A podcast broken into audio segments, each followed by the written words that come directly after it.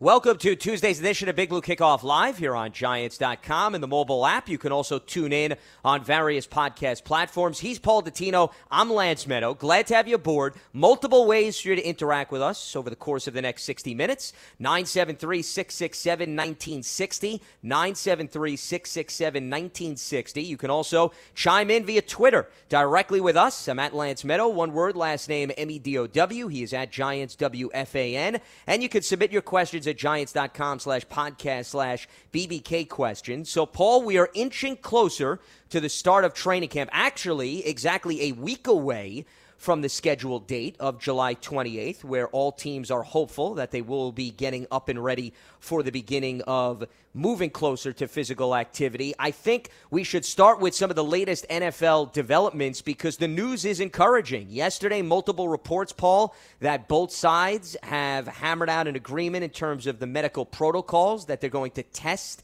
on a daily basis for the first two weeks of camp. And then if the percentage of positive return is below 5%, they'll then scale that back to once every other day. And it looks as if the NFL's latest proposal also means no preseason games, which is one of the criteria that the players have been arguing for. So I think the positive takeaway, once again, is not only are we inching closer to training camp, but we're inching closer to both groups seem to be finding that common ground.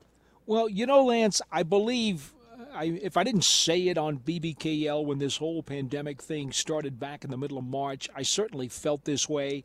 That the one thing above all else that was going to have to be in place before we had any chance of having an NFL season this year was going to be the testing. And I felt if that was there, then it was going to be awfully difficult to stop this game from going on.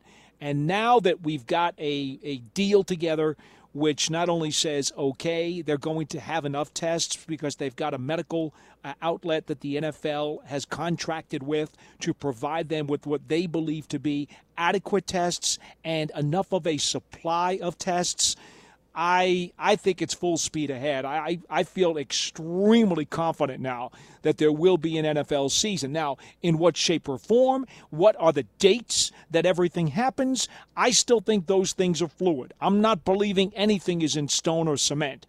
Other than I am very, very confident that the Giants and everybody else in the NFL are going to have some football this year.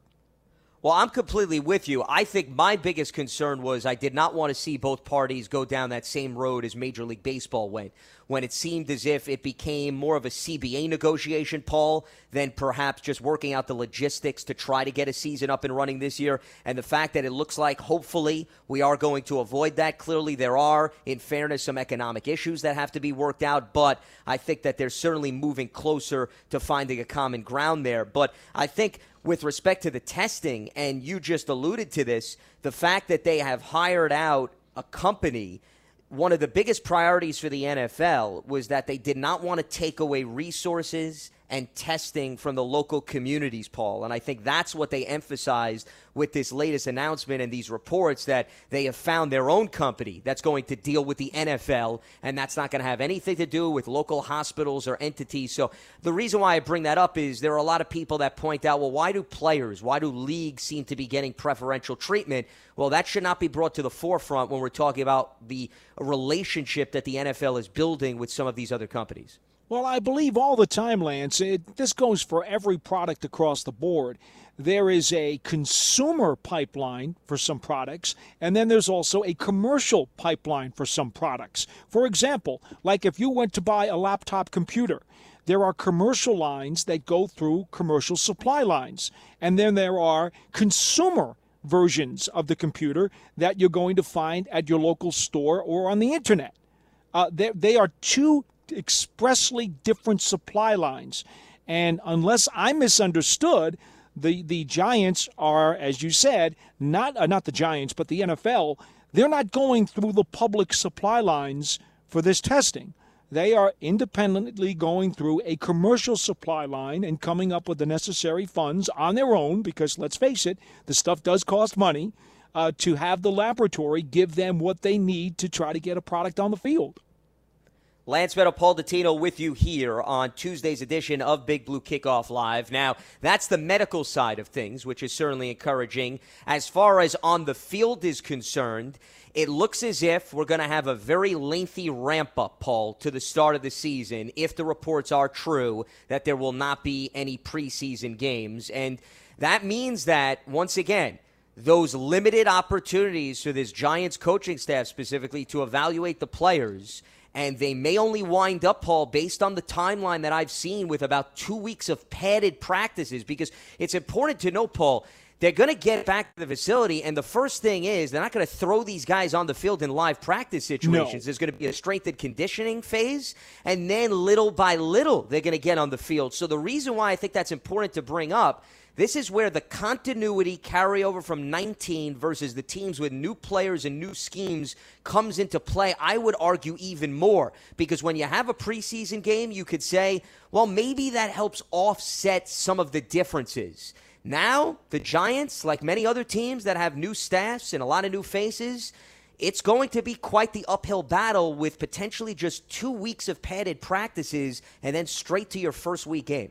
Well, the only way that these teams, and we're going to put the Giants in with a boat of about half a dozen other teams that have had significant changes in their coaching staffs. And let's face it, too, the Giants could have as many as two dozen new players on their roster as well. Yeah. So it's not just coaching staff, it's player and player relationships that are going to be new as well.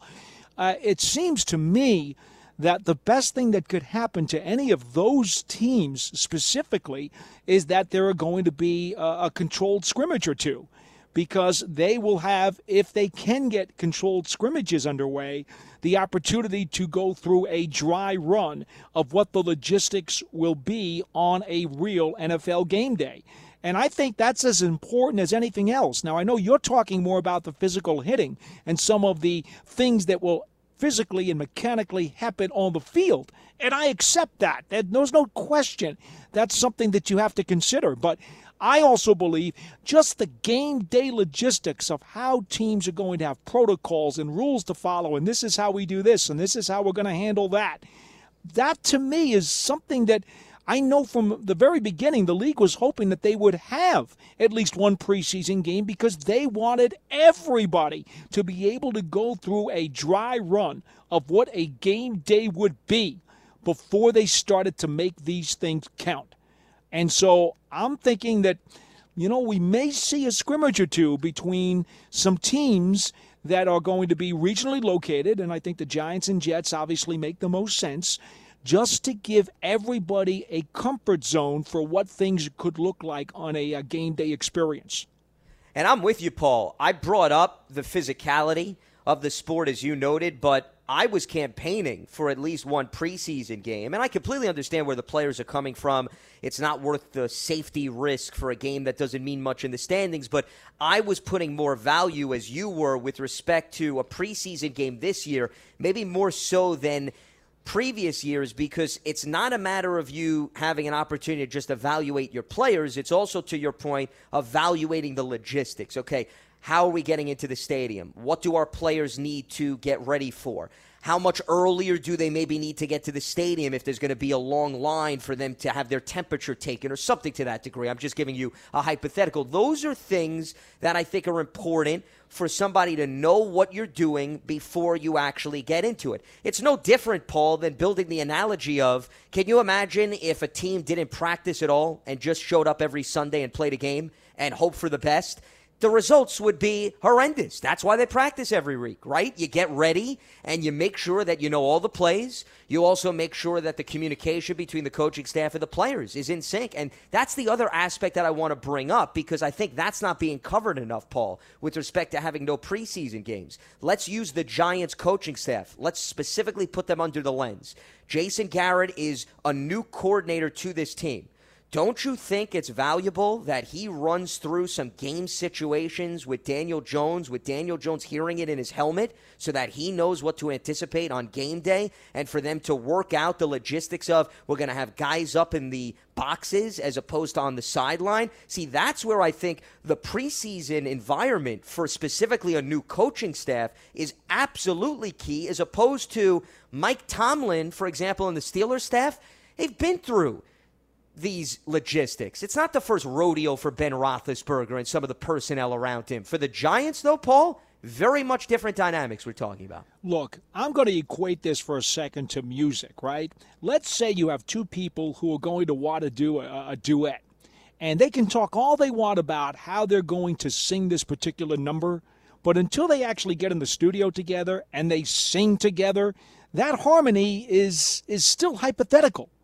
You have to be able to work together under live conditions to make everything smooth and to make it run exactly as you want it to run. So for a Daniel Jones and a Jason Garrett to say everything that they want to say to each other about, well, how do we call plays? How are we going to talk about things between uh, times out on the field? Because when the defense is out there, I want to be able to talk to you. Well, okay, you're going to be in the box, so I don't know. You're going to be down on the sideline? No, I don't know. Okay, well, even if we know where you're going to be.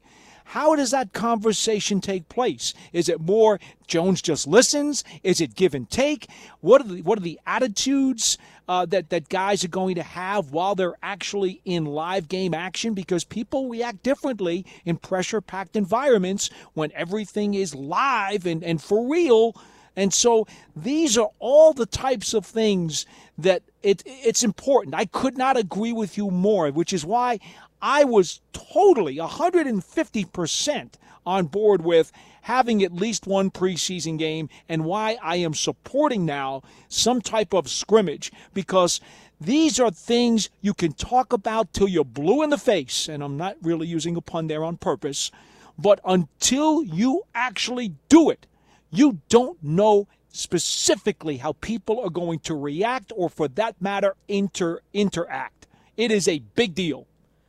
I'm completely with you once again. It will be interesting if they do allow teams to hold scrimmages because that to me is very similar to a joint practice, Paul, which they clearly already outlawed several weeks ago. So if you're not going to have the structure of a preseason game, you're going to allow teams to scrimmage. It's got to be even across the board because you can't just let one or two teams decide to scrimmage because to your point the Giants and the Jets geographically are ideal where they both can hop on a bus the Giants could technically walk and go right to MetLife Stadium mm-hmm. and hold mm-hmm. the scrimmage, but then all of a sudden team that is in the middle of the country does not have a team within that distance, what are you going to do? Well, it may Some even be an have to get on a plane, scrimmage. Paul, to get to a stadium. Yeah, but but it could even be an intra squad scrimmage because if you're going okay, to have, well, that makes sense. You know, even if well, I'm I'm saying scrimmage because I'm open to any type of scrimmage. It doesn't have to be team against team. It could be a blue and white scrimmage. You yeah. know, like the colleges do. Uh, so Giants would be a blue and white scrimmage. The Jets would have a green and white scrimmage. If you have to do that, and and it's not a real game, but a truncated game because it it's set up with the parameters of how we would run a game day, but you wouldn't necessarily have four quarters. I mean, look look at what they did with baseball the other day, right? The Yankees and Mets played a game at Yankee Stadium, and the Yankees were winning six to nothing, and the game was technically over. But the Yankees got to bat in the bottom of the ninth because the managers had already predetermined that they wanted so many guys to get at bats and so many pitchers to get pitches in. So it was kind of like a game, but it really wasn't a game because they kind of changed the rules a little bit to fit their purposes and what they needed to get out of their players. I think you could probably do that with an inter squad scrimmage if necessary. And that to me would be a heck of a lot better than doing nothing.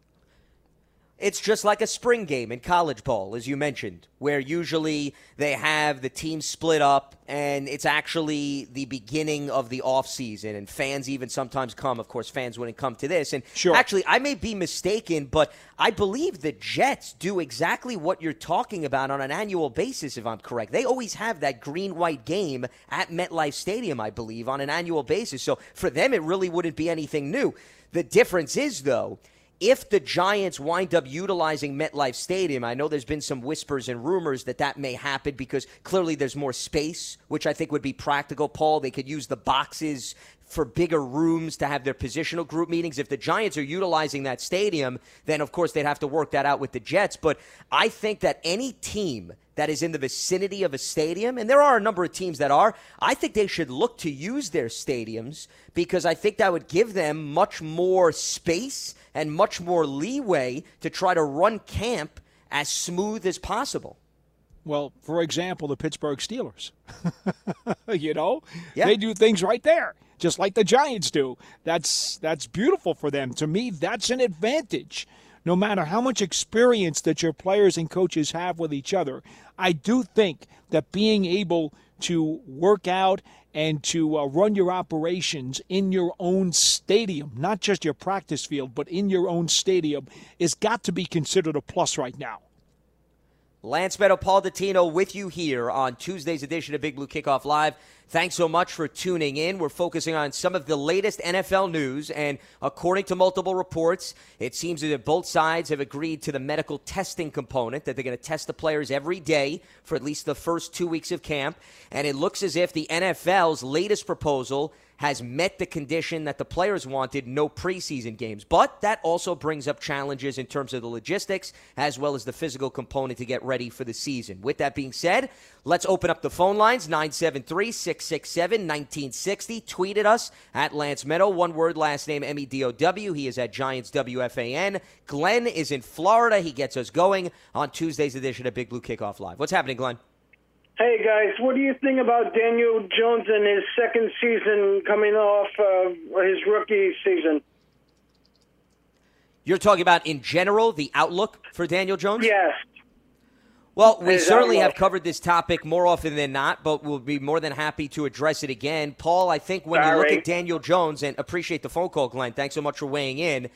I think the key is the ball security component. And actually, John I and you, we all had a very detailed conversation breaking down all of the fumbles. You provided a lot of interesting statistics that you got to break them down. You can't just look at them on the surface. But from a general sense, I think there's one area that you would ask me that Daniel Jones needs to improve upon entering the sophomore year is, of course, cutting down on the fumbles lost as well as the interceptions. More the combination of both because he was responsible for 23 of the 33. And if he could clean that up, that's going to be much more promising for the offensive outlook because you're going to have more at bats, you're going to have more opportunities, and hopefully you would rest the defense a little bit more. So to me, ball security goes hand in hand with many other aspects of this team. That's where I would start in terms of the outlook for Daniel Jones this season. Yeah, I think anything that you discuss regarding Daniel Jones has to start with cutting down on the turnovers. Everything else will take care of itself in in due time with maturity, with the natural growing process. It's the turnover thing that some of that will come naturally, but there's also part of it that he's going to have to work on himself. And and that's that's where the impetus is going to be on him. And you can't just say, well, you know, just let the kid alone and, and it'll all just develop as he matures. No, no, no, no, no, no, no.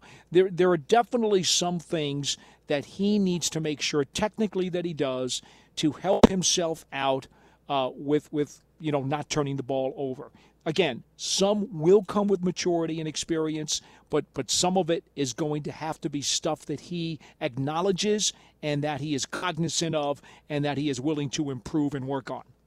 Now, as far as the other aspects to his game, I love the combination, at least on paper right now, Daniel Jones and Jason Garrett, because Garrett has a track record of working with a lot of quarterbacks throughout the course of his career. Garrett also is a former quarterback himself.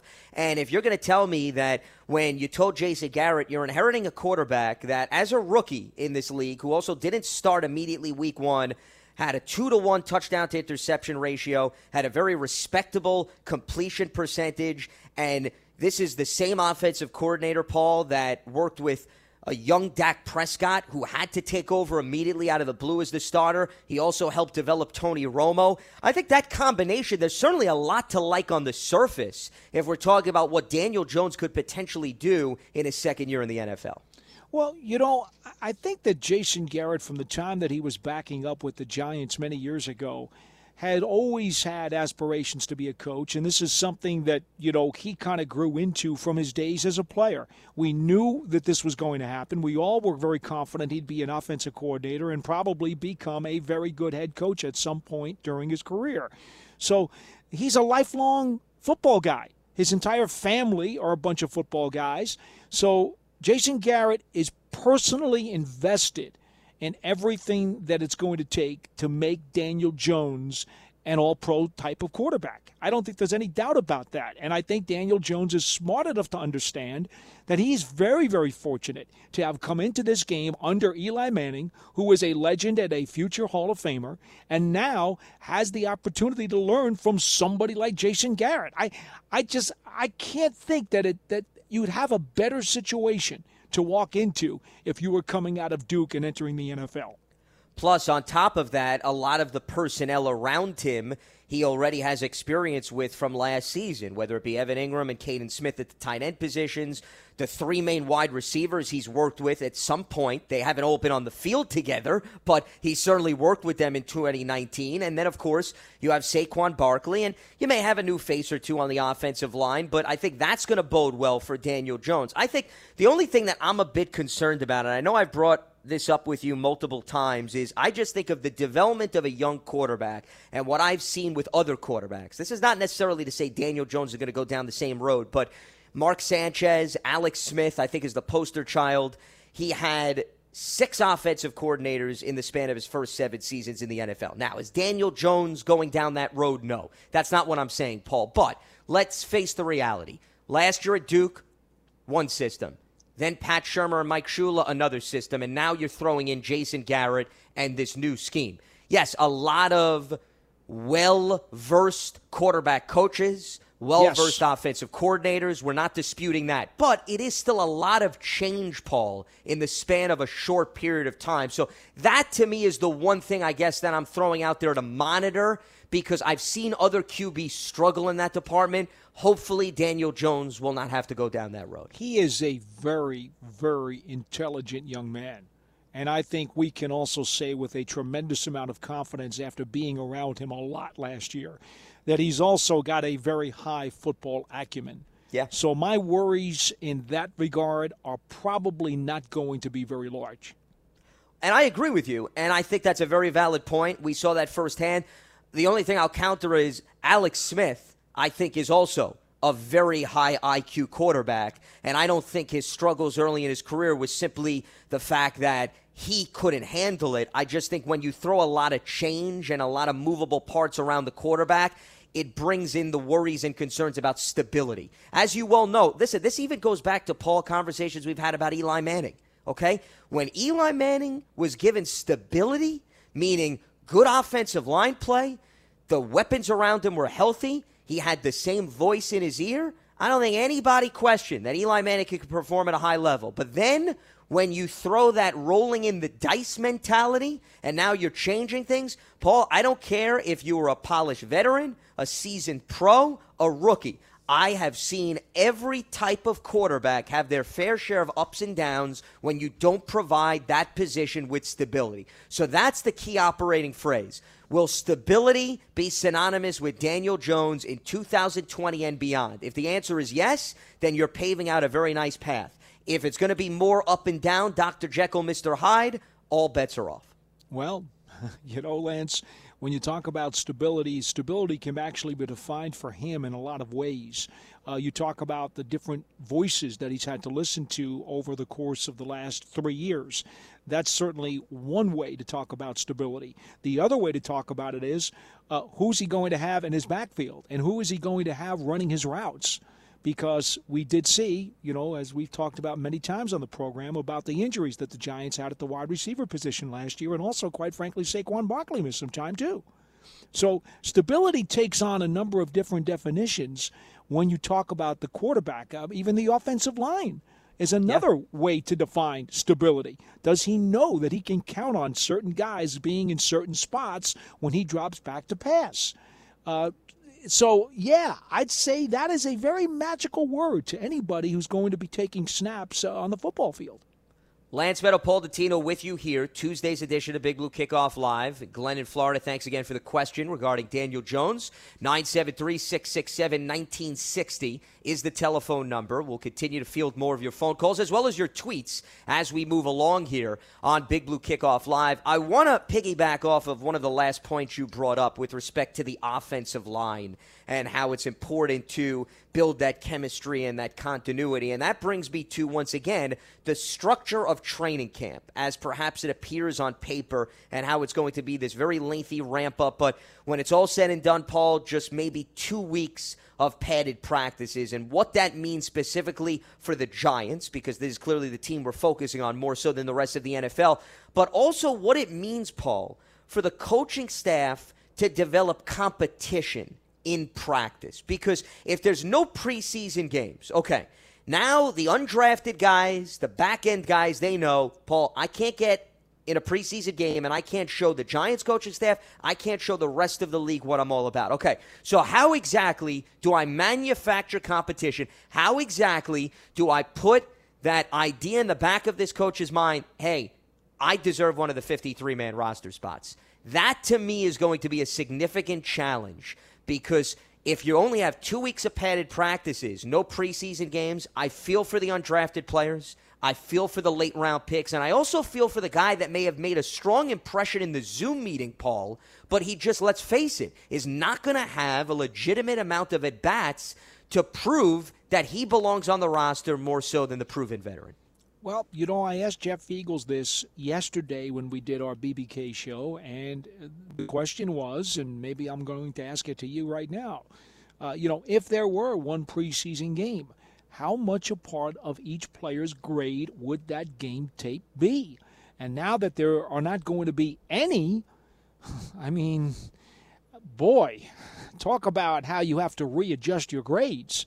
Uh, there will be no live opportunities to put some stuff on tape unless, again, there are some scrimmages, either intra squad or otherwise. Uh, this is, man, this is a different deal. And look, Lance, you've been around a while too now, uh, and you know as well as I do, there are some guys who are better in the classroom and maybe not as good at practice. But then they get on the field and all of a sudden they're outstanding. I mean, I'll give you a great example. Plaxico Burress was not a good practice player at all, but man, did you want him on the field on Sunday. And, you know, that's just the way it is there are certain guys, you know, I mean, basketball, it was always Allen Iverson. We're talking about practice. We're talking about practice. There are there are well, that players. Was quite an well, out of you. Wow. There are athletes, pro athletes, who are not good in the classroom or not good on the practice field, but that they get it done on game day. You and I both know this, and I'll Absolutely. repeat this ten times if I have to. That just happens to be a fact, and that's one of the reasons sometimes that a guy's going to get cut by a team or two, and then on the third try, he lands with a coaching staff that maybe tolerates it a little bit better or maybe understands him better and is able to soften some of the edges, and they decide, you know what?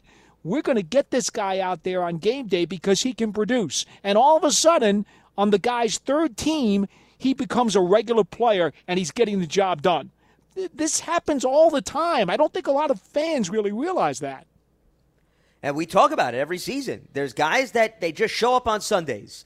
They're not necessarily Tuesday, Wednesday, Friday players, but Sunday or game day. That's why I didn't mention also Monday and Thursday because I know we're going to hear right, from some right. people on Twitter. Well, you know, you got to watch out for the other days where there's games. Okay, I did that purposely for those mm-hmm. of you mm-hmm. paying close attention here mm-hmm. on this program. And I agree with you. We've seen it. We've seen it every season. There's also been stories from coaches. Couldn't get this guy to show me anything on the practice field. All of a sudden, the lights went on and everything clicked. So it's going to be much more difficult to get a reading on those players. Now, maybe here is the silver lining, Paul, and I'm curious your perspective.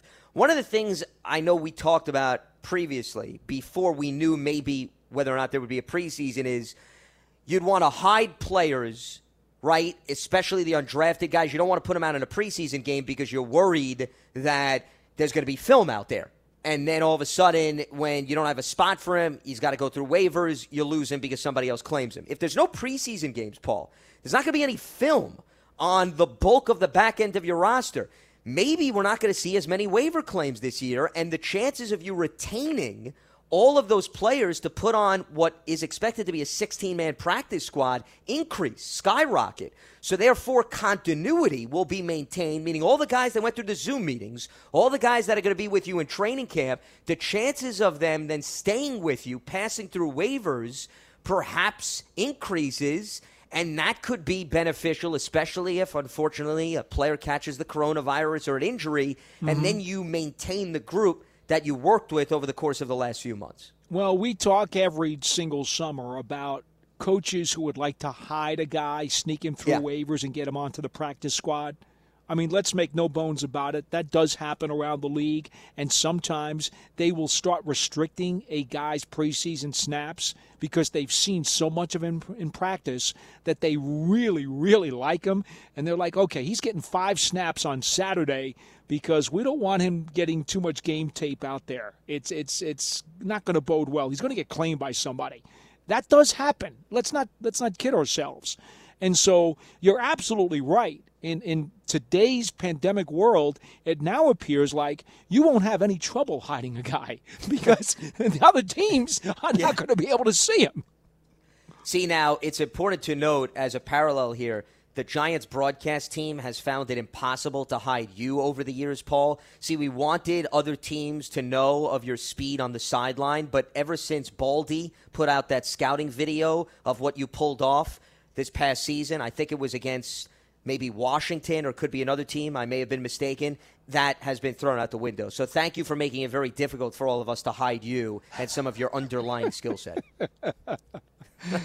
oh my goodness! I, I, will say this, Lance. In, in all honesty, though, the bad news is there's a flip side to that, and that is if a player gets caught for whatever reason in a numbers game or gets a little bit dinged up in whatever practices that they have it's going to be harder for him now to hook on somewhere else because other teams won't. Yeah. yeah. other teams won't have that preseason game tape where he may have run for a 65-yard touchdown and made a bunch of people inquire about him. Well, and that's why I feel for all those guys that we're talking about.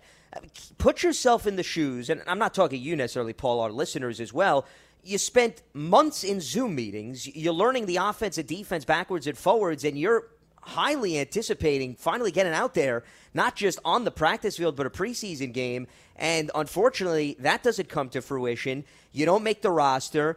You pass through waivers, and maybe they don't have a spot for you on the practice squad, but you couldn't show anything for the rest of the league. I think well, we get into preseason games, and you know most of the veterans will tell you, "Oh, well, the coaches pretty much have an idea of what the roster is going to be about anyway. That's why it's okay to sacrifice the preseason." And vets will tell you, well, "I barely play," but the bulk of the NFL body is not just the 22 guys, Paul, that start on offense and defense and the complementary special teamers.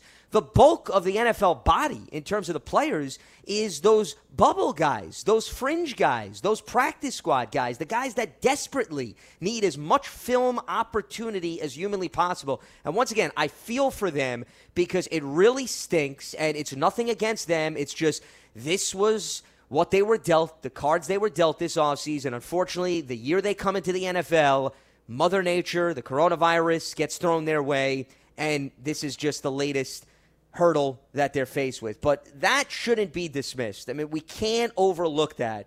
Eh, there's going to be so many of these stories that we'd be talking about off season after off season. We're not going to have them anymore, Paul. That's the reality of the circumstance. No, I mean, Lance, we've we've said this a million times too. It is what it is, and the world is fluid, and we're all flying by the seat of our pants and we're making things up as we go along. We just don't have a choice, do we? Not at all.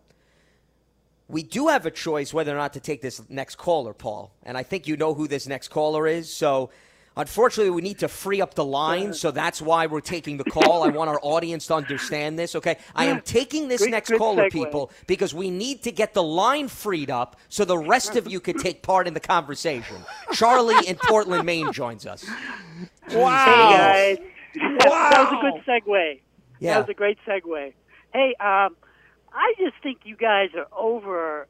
I mean, we're not planning D-Day invasion here. You know, they can, you know, they don't have to scrimmage other players. They can scrimmage themselves. They've got That's a what we were 90 talking guy about. roster. You know, they can scrimmage themselves. They can put a guy up in a tower or up in a ladder somewhere, see how that works, and they can put him back don't you down on the field. Don't you listen to the show? No, he clearly doesn't, Paul. I think we self answered that one. No, No, we, No, we this- had this very conversation about intra squad. Remember blue and white, green and white game? We talked Yeah. about that. Well, yeah, well, you're saying like maybe like the Jets, and the, that's not going to happen. No, we said this that that, would- that would be a go nice Paul. possibility, but in all likelihood Right. it won't. So you'd have to scrimmage against yourselves. That's perfectly Right, fine. exactly. If that's all And you can will get- do, Yeah, and they'll get that information that they need before they play a game. Now, there's two words that are very important this year for players, for coaches. It's called adapt and adopt. Coaches and the players that can adapt and adopt will be the most success, successful this season. And what I mean by that, if I use a music analogy, they got to learn to play jazz, not classical music. They can't play Bach and Beethoven. They got to improvise. They got to play jazz.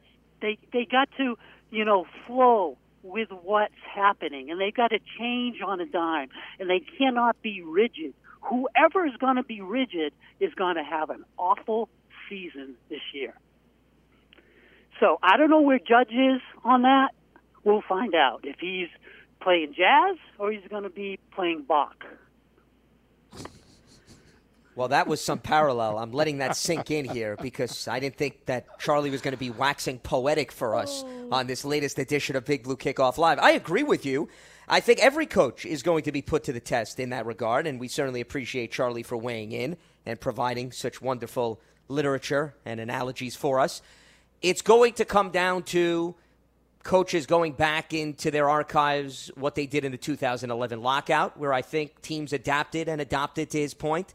I think also GMs are going to have to adapt and adopt.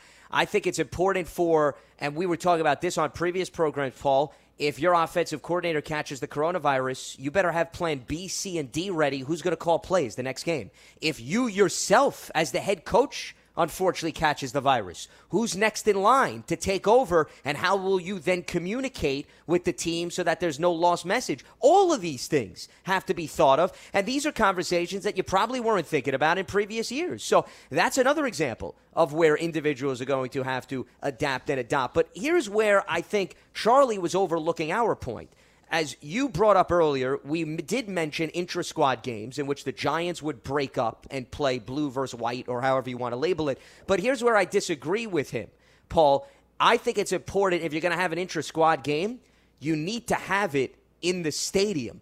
Because in the stadium is where you're going to have a similar sideline and you can actually put a coach up in the box. Him talking about you put a coach up on a ladder. Come on. I mean, let's be practical. I want to simulate, Paul, a game day situation.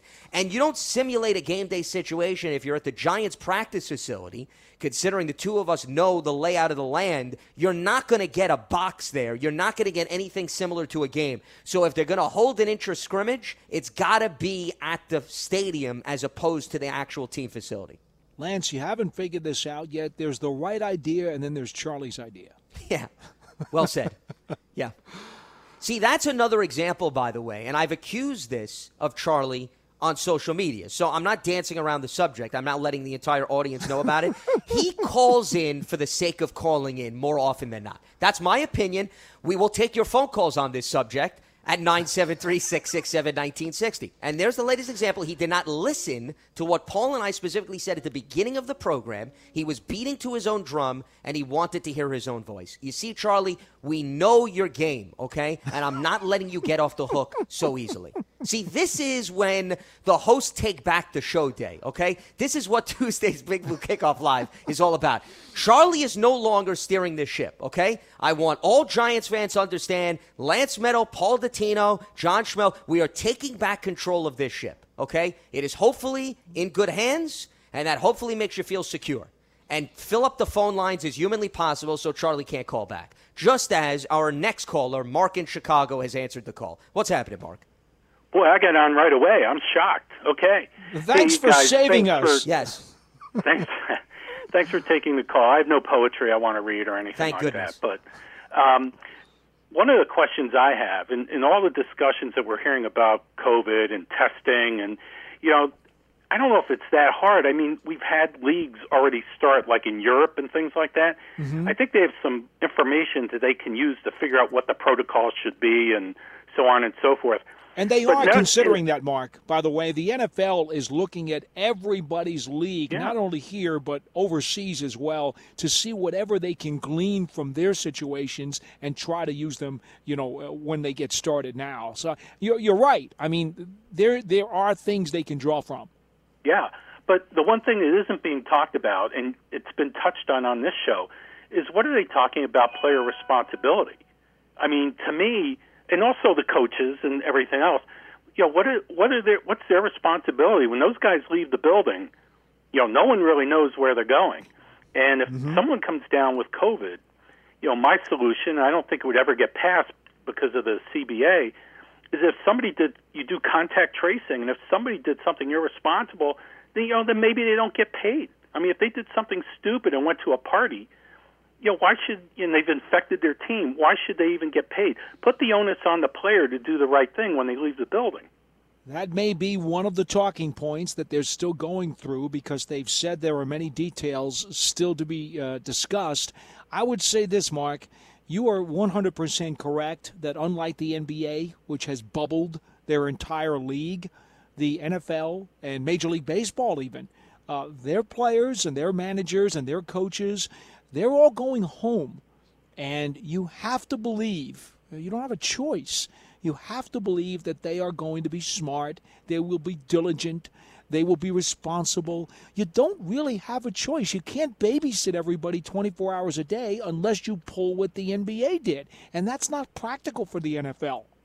Yeah, you can't duplicate a bubble. To your point, Mark, personal responsibility is a big part of this equation. I completely agree with you. However, what I will say is while there is data from some of these other leagues, what they're doing, to Paul's point, the bubble data for the NBA and the NHL, I don't know how much you truly learn from that, given the fact that the NFL is not going to have a bubble. So there's a little bit more of a controlled area that those two leagues are operating with. And if you want to go over to Europe and you're talking about soccer, while yes, there is some physical activity in soccer, I would argue there's much more in the NFL. So I think until we see the games, that's going to be the true test to see whether or not the NFL is going to have a really strong grasp. But there have been some talks about consequences that the players could perhaps face, to your point, if they do not act responsibly outside of the facility. And that's why one of the things that the union has emphasized, the players themselves, forget the coaches and the teams, players have been preaching to other players. I know JJ Watt's one of them who's been extremely vocal on social media guys have to know that you may have to make some sacrifices throughout this season where you're not going to go out to have dinner. You're not going to go out and socialize with friends, to your very point, because those decisions don't just put you in a precarious spot, it puts the rest of the entire team, coaches included, in a precarious spot. Well, so Mark, I think that's well taken. Let me ask you this, because obviously you've called us many, many times and you're very sensible. How do you think you would feel if you were a player – and you were irresponsible and you did something foolish and you know that with you know camera phones and with Twitter and social media, you know stuff is always going to get out somewhere somehow. So what happens if you did go to a bar, you did go to a barbecue, you did go to a party, whatever it was that you did, and you were in a crowd, and all of a sudden the next week it turns out that you're a positive? How embarrassed, how humiliated would you feel? Knowing you know that you've got to look your teammates in the eye, your coaches in the eye, your organization in the eye, and say, "Yeah, I was caught red-handed. You got me. I did this, and I put everybody else in this organization at risk because I was stupid." How, how, how small do you think you would feel? Well, I think it depends on the person because all we have is the example of DeAndre Baker and what he allegedly did. I'm not sure how he's feeling right now, but he sure tried to cover it up. So you know, I think it depends on the person and how sensible that they are. And you got to realize that we're dealing with, you know, in some cases, some pretty young guys, you know, 22, 23, of course, 24. Yeah, they're just removed from college. Yeah. Yeah, they're not very mature at that point. so. It's a fair answer, and I do think that it does depend on the guy. But, you know, I think anybody with any common sense or any sensibility at all would just feel smaller than a mouse if if they put themselves into that position and then wound up being the culprit that put a team or teammates at risk. I, but again, maybe I'm just giving people too much credit. Well, yeah, I mean it's it's it's so hard to figure it out, and it's based on the character of the person, and you would hope that you know the types of guys that we've been drafting have that kind of character. So Yeah. it's a very complex situation. So I appreciate the conversation. I do have one other question I wanted to ask. Is that okay? Sure, yeah, real quick. What do you got? So um, on over the weekend, I videotaped or DVR'd this throwback about the 2002 playoff game against San Francisco. Um, and one of the things they brought up was Rich Seubert and how he felt after that game. Paul, I've never really heard, uh, you know, anything about that because I lived in Chicago at the time and we didn't He was have the. mugged. Yeah, I, I know he was, but could you give us some insight into what the locker room and so forth was like after that? Well, I was not on the road in, in those days, so I was back at home. I was actually working for uh, one of the other radio stations in New York and doing a pre and post, uh, you know, kind of wraparound shows around the Giants' postseason run. Uh, I can only tell you that the next day, uh, when the Giants had come back, and obviously it was uh, time for Baggy Day because they had to wrap things up, uh, I was there and there were a lot of very not only despondent guys but a lot of guys who were flat out angry and did not understand how the rules were not followed when it was so blatant and and just I mean you could not you could not have missed the call. So did you either not see it which seems to be impossible or did you not know the rules which also kind of seems impossible? Uh, so on two fronts the non call was extremely offensive, agitating, frustrating. Pick the adjective that you like, Mark, but you are a thousand percent correct. It was problematic. To this day, it will always be problematic for anybody who was involved in that game. Mark, actually, Yeah. on the subject, before we let you go, if you actually want a feel for what went on after the game or in the locker room, Jeff and I spoke to Jim Fassel. I don't know if you caught that interview on Big Blue Kickoff Live a few months ago. It's also uh, as part of our Huddle podcast. I could tweet out the link after the show, but you may want to check that out because we actually discussed that very game and the end of that game, and he gave some insight on that. Yeah. Yeah, my takeaway from the game is I lost all respect for Jeremy Shockey because when he dropped that pass in the end zone, he got up, he was laughing, and that really irritated me. So thanks for the time, guys. You got it, Mark. Appreciate All right, the phone bye. call, and thanks there so much were a for lot of tuning in culprits well. in that game as they let that one get away. It's one of the, the worst blown games in franchise history, and certainly one of the worst blown games in NFL postseason history. And you know what also is coincidental about that game? Sean Payton, who was on the Giants coaching staff, he then becomes the head coach of the Saints and is mm-hmm. involved in the mm-hmm. Rams Saints game. So mm-hmm. just think about that's happened to Sean twice throughout the course of his career on the biggest stage in terms of the playoffs. Mm-hmm. So And and to this day, to this day, you know, anybody who was there in the building or saw the game on television, and obviously it's been played on highlights many times over over the years, uh, you, you can't help but shake your head and wonder how how is it that none of the officials on the field, none of the officials, came up with the right right answer? How? I, I it boggles the mind. Boggles the mind. that human element, as I always bring up. And remember, there wasn't as much replay back then, too. Let's also at least provide some fair context as well, but certainly frustrating, at least through the Giants fan lens. Before we get back to the phones, I want to also give people an opportunity who are weighing in on social media, and we certainly appreciate your feedback as you're tuning in. Here's an interesting question. This comes from John on Twitter at Heights HHC. What about the player who needs to show he can hit and winds up hurting a star player or puts Sterling Shepard, for example, out for the season? Now, what I will respond to that, Paul, and this goes back in case people are tuning in right now for the first time. We were talking about the logistics of training camp. If there's no preseason games and there's limited padded practices, guys who are itching to prove to the coaching staff they have far fewer opportunities. So, John's bringing up the question all right, so the guy who is fighting for that fifth linebacker spot or whatever, here's his opportunity, Paul. He doesn't have a preseason game. So he's going to look to make a statement in practice. And there have been padded practices before. It's not as if they don't have hardcore padded practices, Paul, when they actually have a preseason. So I don't really think the dynamics are going to change. I think the players are still going to be motivated.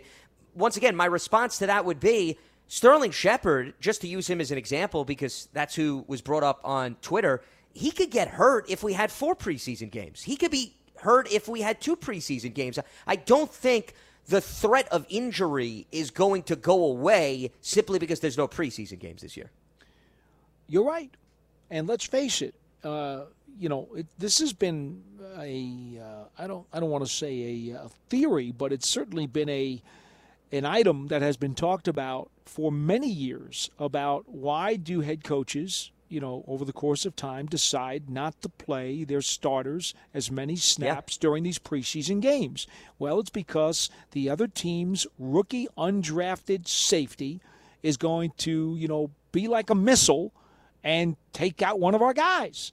I mean, you know, again, when I started doing this, and, and, and, it even goes back to when I was a little kid back in the early 70s, I mean, Fran Tarkenton played all the way into the fourth quarter, you know, when he was quarterbacking the Giants. It was not uncommon for him to play into the fourth quarter of a preseason game.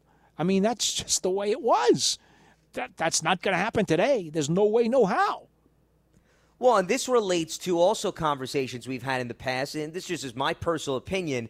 I don't get caught up in the risk of injury because it's a physical game. Injuries are a part of the equation. Do you think, Paul, that Ryan Connelly feels any better about himself during the course of rehab that he got hurt in the fourth regular season game no. as opposed to the third preseason game?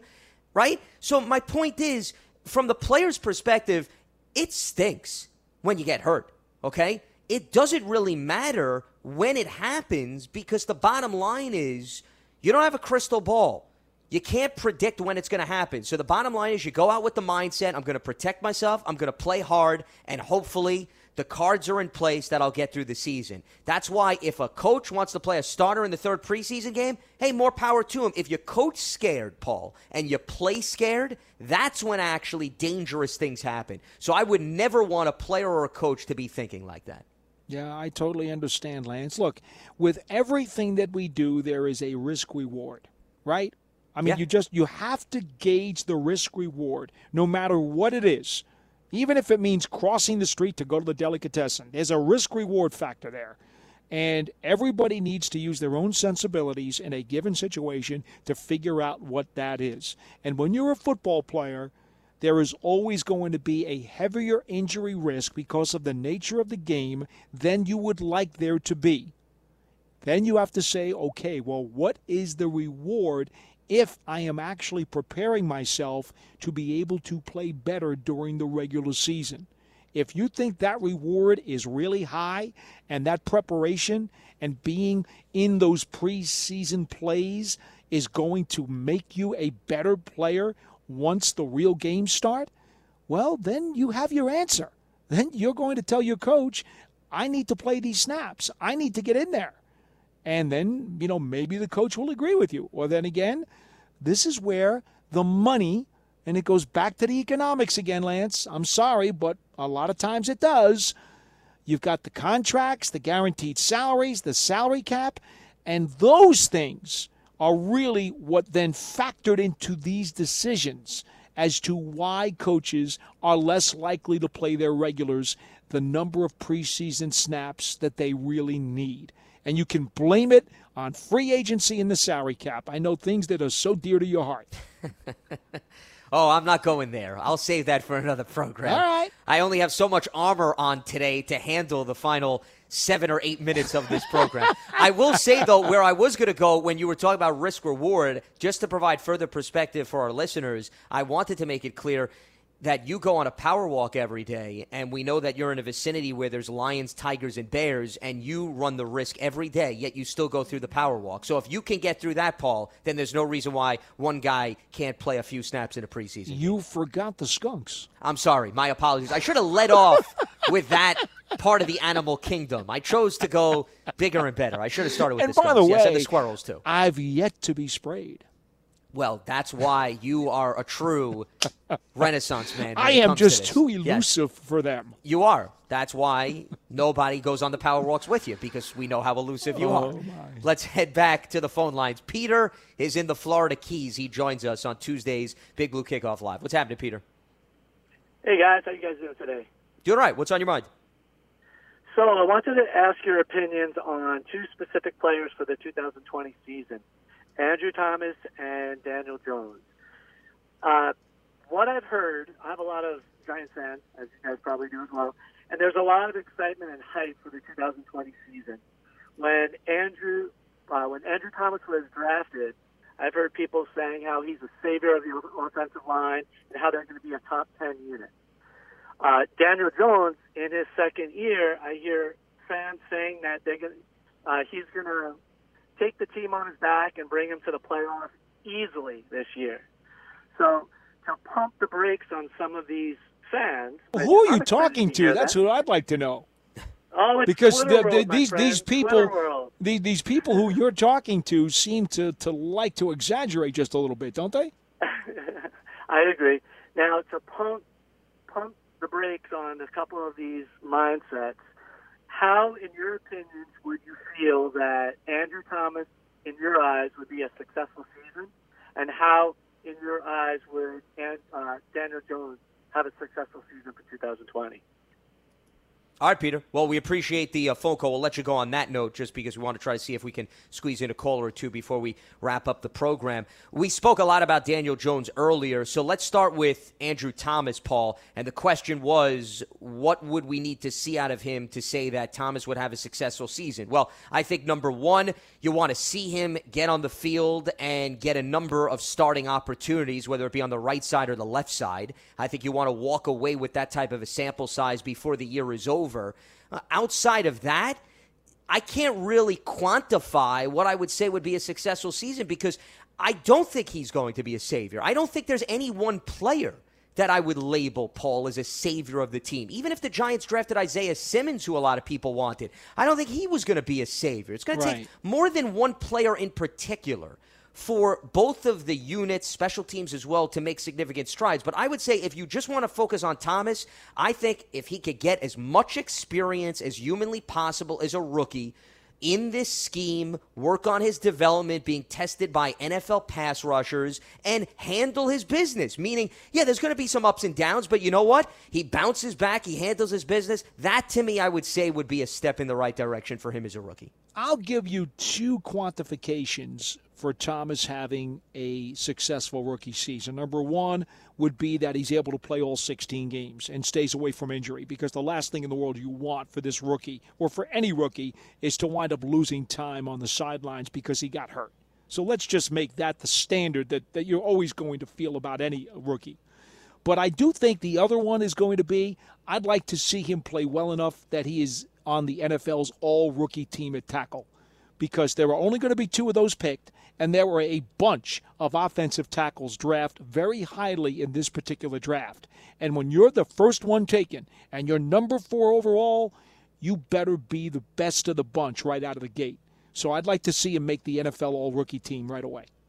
And that's fair. I think that would be certainly encouraging for the Giants coaching staff. I don't know, once again, you know, if a guy doesn't get an individual piece of hardware, if I would say it's disappointing. Because remember, part of that is popularity contest, similar Understood. to Pro Bowls and so forth. So, you know, I always try to put things in perspective when it comes to individual awards. But hey, you get 16 games out of him at potentially right tackle. He's on the field. He handles his business against some of the premier pass rushers. And by the way, he's going to see a lot of premier pass rushers early in the season because the Giants are going to be tested against some really good defenses. So it's going to come fast and furious his way. You'll get an idea of what Andrew Thomas can handle if he is part of the starting five to begin the season. There's no doubt about that. As far as Daniel Jones is concerned, once again, I think you want to see the turnovers be cut down, specifically the fumbles, maybe more so than the interceptions, because a two to one ratio is nothing to cry about as a rookie. I think you want to see him have a good grasp of this offense in the early stages of the season.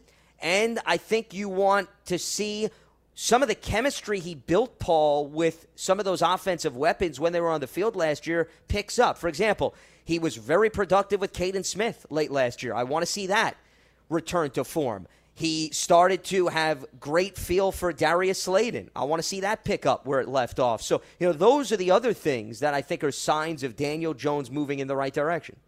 Well, I'll just make it a little more simple because I've always believed that the elite quarterbacks in the league can practically will their teams to victory as many as three or four times over the course of a given season where the game's not going well.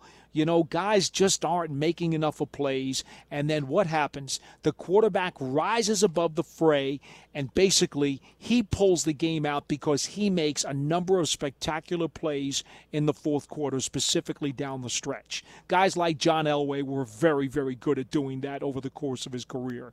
Uh, so if a guy does that three or four times during a given season, then that puts him, in my opinion, in the elite category.